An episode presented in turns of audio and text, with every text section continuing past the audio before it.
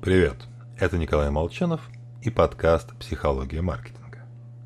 Сегодня мы с вами будем говорить об осьминогах, потому что это существа не только странные, но и умные. Порой они даже устраивают совместные охоты вместе с групперами.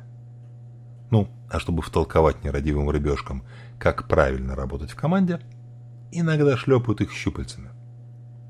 Так что менеджеры могут спокойно выдохнуть. Сказать, что это практически закон природы – если у тебя есть что-то похожее на кнут, бей подчиненных. Осьминоги ведь не могут ошибаться.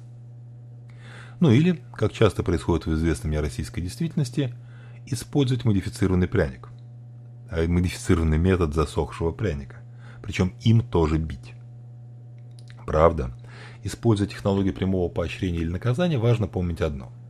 Когда мы видим кнут или пряник, то мы и думаем, соответственно, о кнуте или прянике.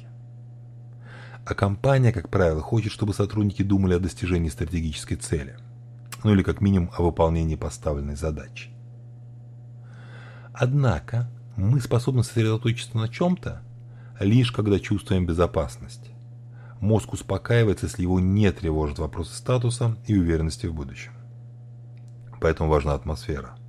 То, что называется корпоративная культура. Только вот на изменение корпоративной культуры требуется продолжительное время. Причем сами изменения должны начаться с топ-менеджмента. В общем, сложно. Проще бить пряником. Кстати, иногда, если верить тому же Исаевому исследованию Сампайон и Секо, осьминоги шлепают рыб в команде просто так. От злости. Так что подумайте об этом и подумайте, как правильно управлять подчиненными.